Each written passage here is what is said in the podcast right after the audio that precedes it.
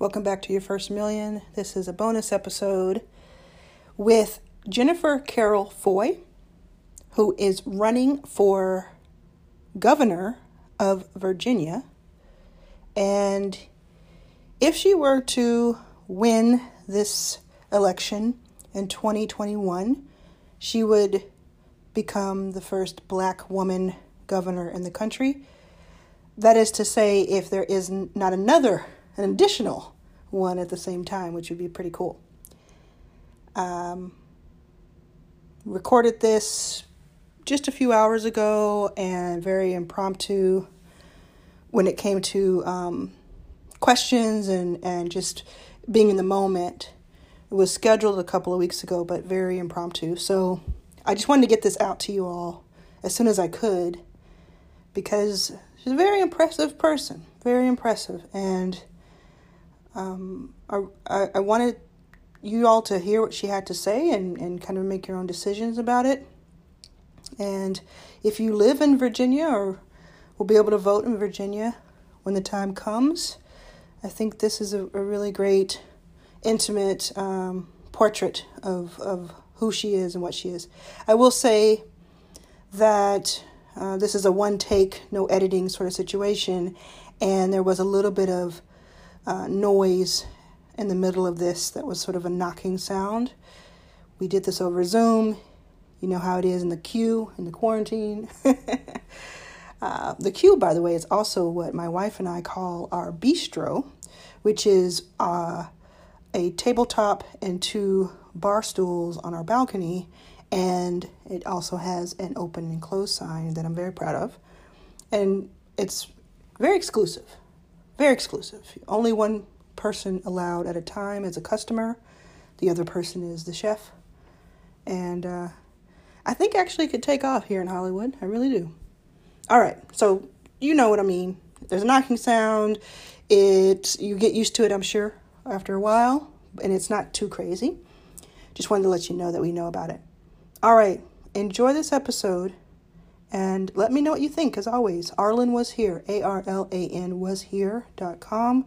That's not even true. That's not a website anymore. Um, Arlan was here on Twitter and Instagram, and uh, check out its about damn time dot com to hear and see my new book and uh, and more information. Without further ado, Jennifer Carroll Foy.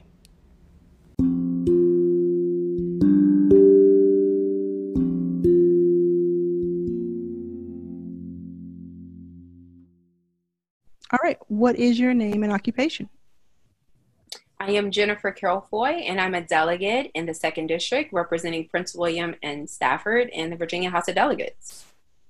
And you have just announced something really interesting and really exciting. What have you announced? Absolutely. I announced that I am running to be the next governor here in the Commonwealth of Virginia.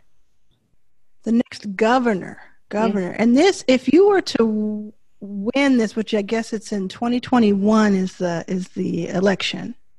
That's right. If you were to win this, there's a distinction I know that would would happen. And can you explain a little bit of that? Absolutely. So in our country, we have never had a Black woman governor of any state ever in the history of our country. So when I win, I will be the first Black woman governor in the history of our country. Fantastic. And we, we almost did, and we, we should, right? We had, we had, in my opinion, Stacey Abrams it, it should be, uh, but, uh, that's exciting. Can we, let's go back to, so what you do now. I think I was, I was looking at uh, your, um, I was looking at your uh, bio, and I was like, yeah, I'm just going to glaze over this part because I don't really understand it. And then I stopped and think, I'm almost forty years old, and I don't know enough about the different pieces of government, right? So let's, I, I have a feeling a lot of people feel the same way. Break down what it is you do in the role you have today. So as a delegate, um, I'm a legislator um, in the General Assembly, and I do three things. I uh, create and uh, pass good laws, and my job is also to kill bad ones. Um, I am responsible for a balanced budget here in the Commonwealth of Virginia, which is required uh, per our Constitution. So ensuring that we fully fund our social programs, all programs, schools, uh, uh, government agencies, everything across the board. Um, and then my job is to appoint judges and certify judges um, throughout Virginia. So those are my three responsibilities. And that's a big deal. And you're already there. It's like we're talking about what could be, but you're already doing something so important that I know so many um, people think about. I know in the last few years, we've had so much more diversity in, in, in statewide elections. I think it's so important. Um, in this field that you're running in for governor, this is about a year, a year plus out. Uh, first of all, have you ever taken on something this big? And do you think about the stamina that's needed for that amount of time? I've done something uh, as big, but uh, different. And so I was one of the first women to ever graduate from Virginia Military Institute. And Uh, breaking down that barrier and blazing that trail was extremely difficult. Um, making the way so other women can come behind me and attend one of the most um, prestigious military colleges in this country, I think it's uh, extremely important uh, because it flies in the face of sex discrimination and helps uh, debunk a lot of the stereotypes that's out there that women um, are unequal and that we can't Uh, rise to the level that men do, whether it's academically or performance-wise, no matter what.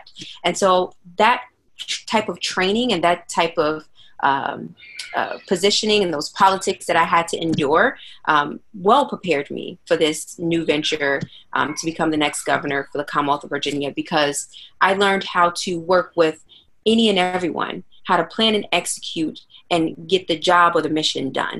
And that's helped me to become a successful legislator. That's how I passed a lot of my bills in a bipartisan fashion, uh, because I built the respect and relationships with uh, people who don't always agree with me. And um, I'll continue to take that skill set um, as the next governor. In this field, so the field is pretty big, wide, whatever, however you say it, right? There are a lot of people vying for this role. And of course, you're going to make it to the finish line. How do you how do you look at that? I mean, you, you would have to imagine that everyone who is, a, I guess almost everyone, maybe not everyone with the president we have, but everyone who is most likely going for this role feels that they're qualified and they should be the one who wins. How do you set yourself apart other than uh, certainly your your track record and your profile, which are both very inspiring and, and, and it's legitimate receipts. Cool. The, how do you set yourself apart just like when people with, with citizens, because they have to get to know you over time, right? Mm-hmm. Yeah. So many of the Virginia voters, they know me because I've shared my vision so many times. I've traveled the Commonwealth of Virginia for a multitude of different issues, whether it's for the Equal Rights Amendment, which I carried and passed here in Virginia, making Virginia the thirty-eighth and final state needed to ratify women's equality into the United States Constitution, whether I traveled for labor and unions to promote union apprenticeships and, um, and workers across the Commonwealth, or whether it's to help us win the majority here in Virginia and take back our state house. And so I've knocked on thousands of doors and given thousands of dollars to so many candidates all over Virginia to help ensure that we won the major- majority. And so having those conversations when I'm commuting is important because I'm meeting people where they are and finding out what's important to them. And building those relationships have paid off. And so you get the reputation of being a person who is a champion of the people. And so I think that's number one. The second thing is passing the policies that's going to improve everyone's quality of life. So since day one, I've been fighting for a fair and equitable criminal justice system, fighting to beat back a lot of the limitations uh, put on women and to dismantle this war on women that Republicans have charged against us. Um, and bills of equality. I chief co-patron the Crown Act. So women will no longer be fired for what naturally grows out of our scalp, ending Black Girls' School Pushout, um, where girls were being suspended or pushed out of school for wearing locks, braids, and head wraps. Um, all of these type of bills, any pregnancy discrimination here in Virginia, all of these type of bills help set me apart because I've always been on the right side of the issues and on the right side, which is right beside the people. I put people's interests before corporate interests every day, and people see that. So it's not only about the conversations and meeting people where they are, it's not only about the policies that I pass, but it is also my story and my experiences, my unique set of experiences that's uniquely prepared me for this position. I was a foster mom for eight years. I was a public defender representing people one hundred percent below the poverty line. I was a community organizer, helping people restore their right to vote and doing get out the vote efforts. And even now as a delegate, I have committed my entire life to public service and to helping people, giving a voice to the voiceless and championing the people when no one else will. And so people want to change the status quo. And in order to do that, you need a new leader with a clear vision and fresh ideas on how to move Virginia forward. And that's why I'm the best and only candidate for governor. Talk about who uh, would be your direct competition, I guess, the person who's in office now. Uh, uh, I, I question it just because I don't know how long they've been in office and if they're going back, but um, do you have a friendly relationship with that person, or do you, do you see anything wrong with what they do, or do you have a sort of a respect of what they do? I'm just trying to feel out how, what the competitive landscape looks like for you.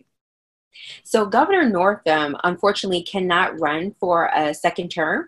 We're one of the only states in the country that don't allow uh, consecutive terms by our governor. So, uh, but Governor Northam has been doing um, a good job as far as uh, listening to the experts in the science, as far as uh, his response to COVID nineteen. Um, he has committed himself to race and reconciliation here in the Commonwealth of Virginia and making uh, a concerted and intentional effort to help uh, dismantle um, a lot of the symbols of uh, hatred here, and um, doing things like going through all of our Code of Virginia books, looking for the residuals of Jim Crow, and uh, helping to get legislation passed to undo a lot of that harm. Um, and so for me, there may be people who have announced or who's interested in running for governor, um, but how I look at it is I'm not running against any of those people. I am running for the people of Virginia. So there have been people who announced as, as long ago as three years ago. I'm not quite sure if they're still running. Um, there's people who have said that they're running as of a couple months ago. But again, that may be contingent if another opportunity doesn't present itself. So my answer is that it's really an unsettled field, and we're not quite sure who the candidates will be, but I know that I was the first to file because I know that I am the right leader for this moment. And I know exactly how to improve the quality of life of so many Virginians and ensure that no community is left behind. Wonderful. You mentioned uh, uh, a question before about uh, initiatives that you helped push through about black hair. Mm-hmm. And coverings. Can you speak a little bit more about that? I thought that was really, um, it caught my ear. Absolutely. So with the racial reckoning that's really happening, um, we see that a lot of marginalized um, communities have not been protected. And what I remind people is that I protest, but my protest is through passing policies that's going to move uh, communities forward. And my unique experiences make me very sensitive to what's happening in our community, especially amongst uh, women of color. So one of the things that I know is happening, I've identified with, is that some women of color who have textured hair um, have been fired from their job because they wore their hair in a natural state and it was deemed by an employer to be unkempt or um, to be unprofessional. And this is something that was God-given, that naturally grows out of our scalp in its natural state.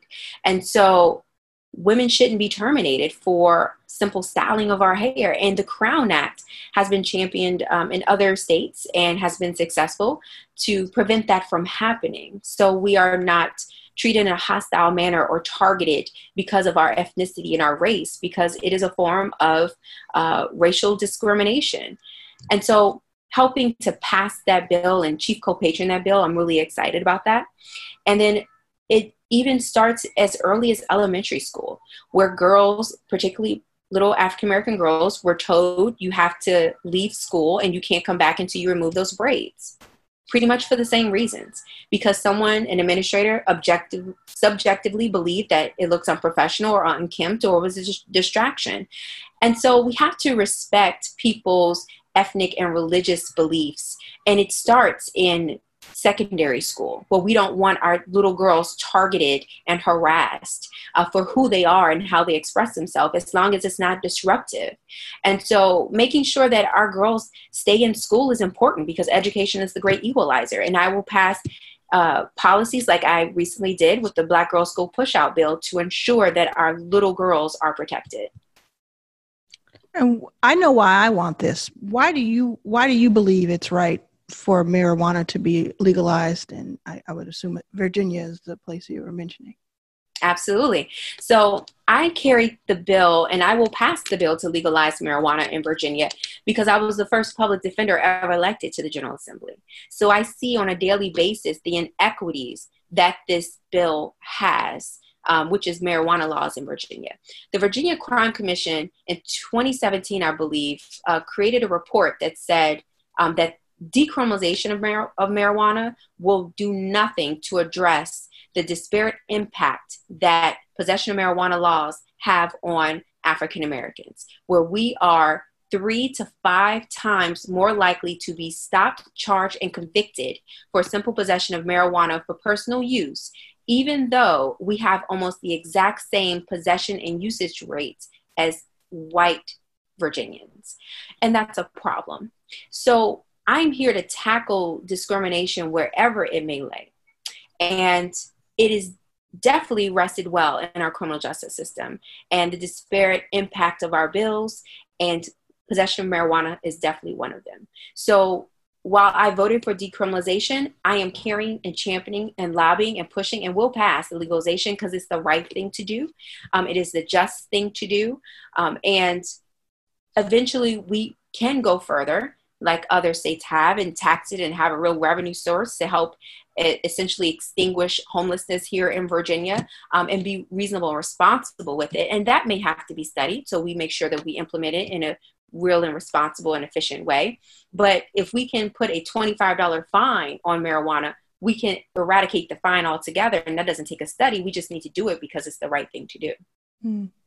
Yeah. I, I, the reason I, I, I want it, it has nothing to do with smoking it or using it, is, uh, is my brother has, has suffered a lot from his arrests based on marijuana use, or hold, you know, being around marijuana adjacent, somebody's in the car with it, and he can't, he still can't get a lot of things. Uh, and, and thank goodness he wasn't put away for a very long time because of it. Um, switching gears just a little bit, have a couple more questions.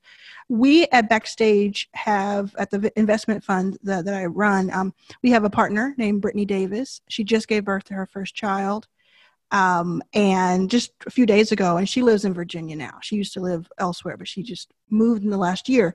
What, what is going to move her as a Black woman to vote for you? Uh, knowing that profile, the, the new, new, new mother and, and, uh, newly, uh, I think she can vote for you. I think by then she'll be able to vote for you. Right. um, what is going to move her if she's listening to this? 'Cause she does often listen. Absolutely. So um, I am the candidate for her. I'm the candidate for all workers, for women, for women with children, uh, families, um, across the board. Um, I have passed policies that directly affect her in a positive way. I am working diligently to dismantle the systems and historical inequities um, in our law and in our Commonwealth that will not allow her to reach her full possibilities and potentials. And I have receipts. And so my receipts are the bill that I passed to end pregnancy discrimination in Virginia. I passed the Equal Rights Amendment to end sex discrimination and help fight for pay equity. As the next governor, I will make this promise that any contractor that picks up a state contract, men and women have to be paid equally. That's what pay equity looks like. Because when women are paid with their work, we not only lift millions of women, but in fact, millions of families effectively out of poverty. And it's twenty twenty, and I don't know about you, but I'm not okay with making eighty cents or sixty cents to a man's dollar. Um, I'm fighting for education for her children to ensure that we fully fund our schools and give teachers the pay increase they deserve, where they're paid eight thousand dollars less than the national average in Virginia. Um, and I, I will also promise this, to pass collective bargaining so teachers can have a seat at the table. So her child's teacher will be in the best position to teach her child well. But she can only do that if I give her the tools to be able to do that. So I am working to ensure that healthcare equities, um, that as an African-American woman, her being Black is a risk factor. And as Black women, we're three times more likely to die during childbirth and postpartum than any of our counterparts. So I've passed a bill. I have a bill for that. And that bill is to make doulas covered by Medicaid. So women of color can get the culturally competent care that we so rightfully need and deserve. So if she's looking for someone who will champion her issues and ensure that she's well protected and her quality of life improves, and a person who will be principled and stand with her and her family um, and never bow to corporate interests, um, then I'm her candidate. And I'm the candidate for all Virginia voters because I am a true leader who's shown how that I know how to get things done. I have two very quick questions for you. They're very different types of questions. First is, have you, I just binge watched The Politician on Netflix. Have you ever seen that show? No, I have not been able to watch T V in a very long time. It is it is racy, but it is very interesting, because, and it's all about politics at a kind of a eighteen to twenty-four year old level. Um, it's really interesting. It's really interesting to check out. Um, the other thing I'll say is shout out to Mommy, M A H M E E, one of our portfolio companies that is uh, working in in, in postpartum care. Uh, just because of the topic, it had me thinking about it. Last thing I'll ask you, and, and you've, you've laid it out so beautifully today. I really uh, believe that. And kind of just in a nutshell, why do you want to be, not necessarily why will you be the great, the best at it, but why do you want to be governor?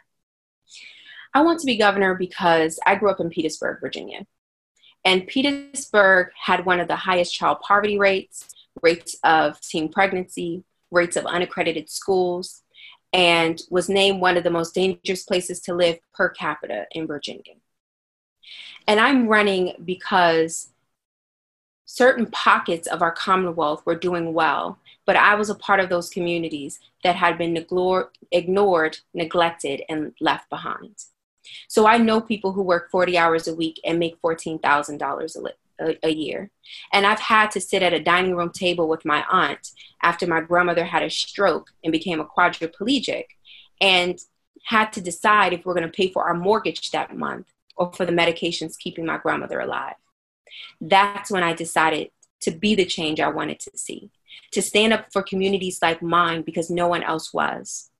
Because I don't know if people didn't think we could lobby or activate or we had the money or the resources, but it felt like politicians believe we didn't matter.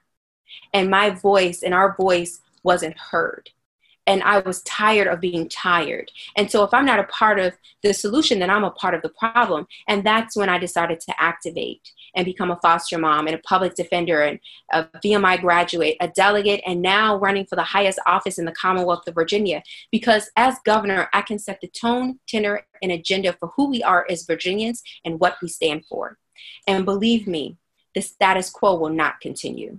Putting corporate interests above people interests and making sure that everyone in Virginia has an opportunity to thrive. It's my number one priority.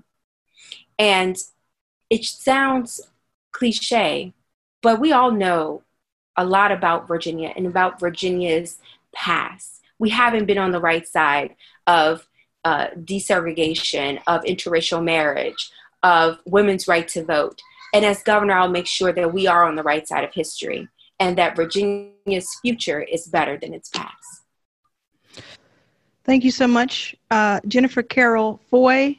Really appreciate your time. And uh, I have a feeling that this interview is going to go down a little history uh, for, for me, not for you. You, you, you'll, you'll forget about it. But but I, I feel like we're going to be seeing a lot more of you uh, on a national scale. And I really appreciate um, your time here. And I, and I wish you the best.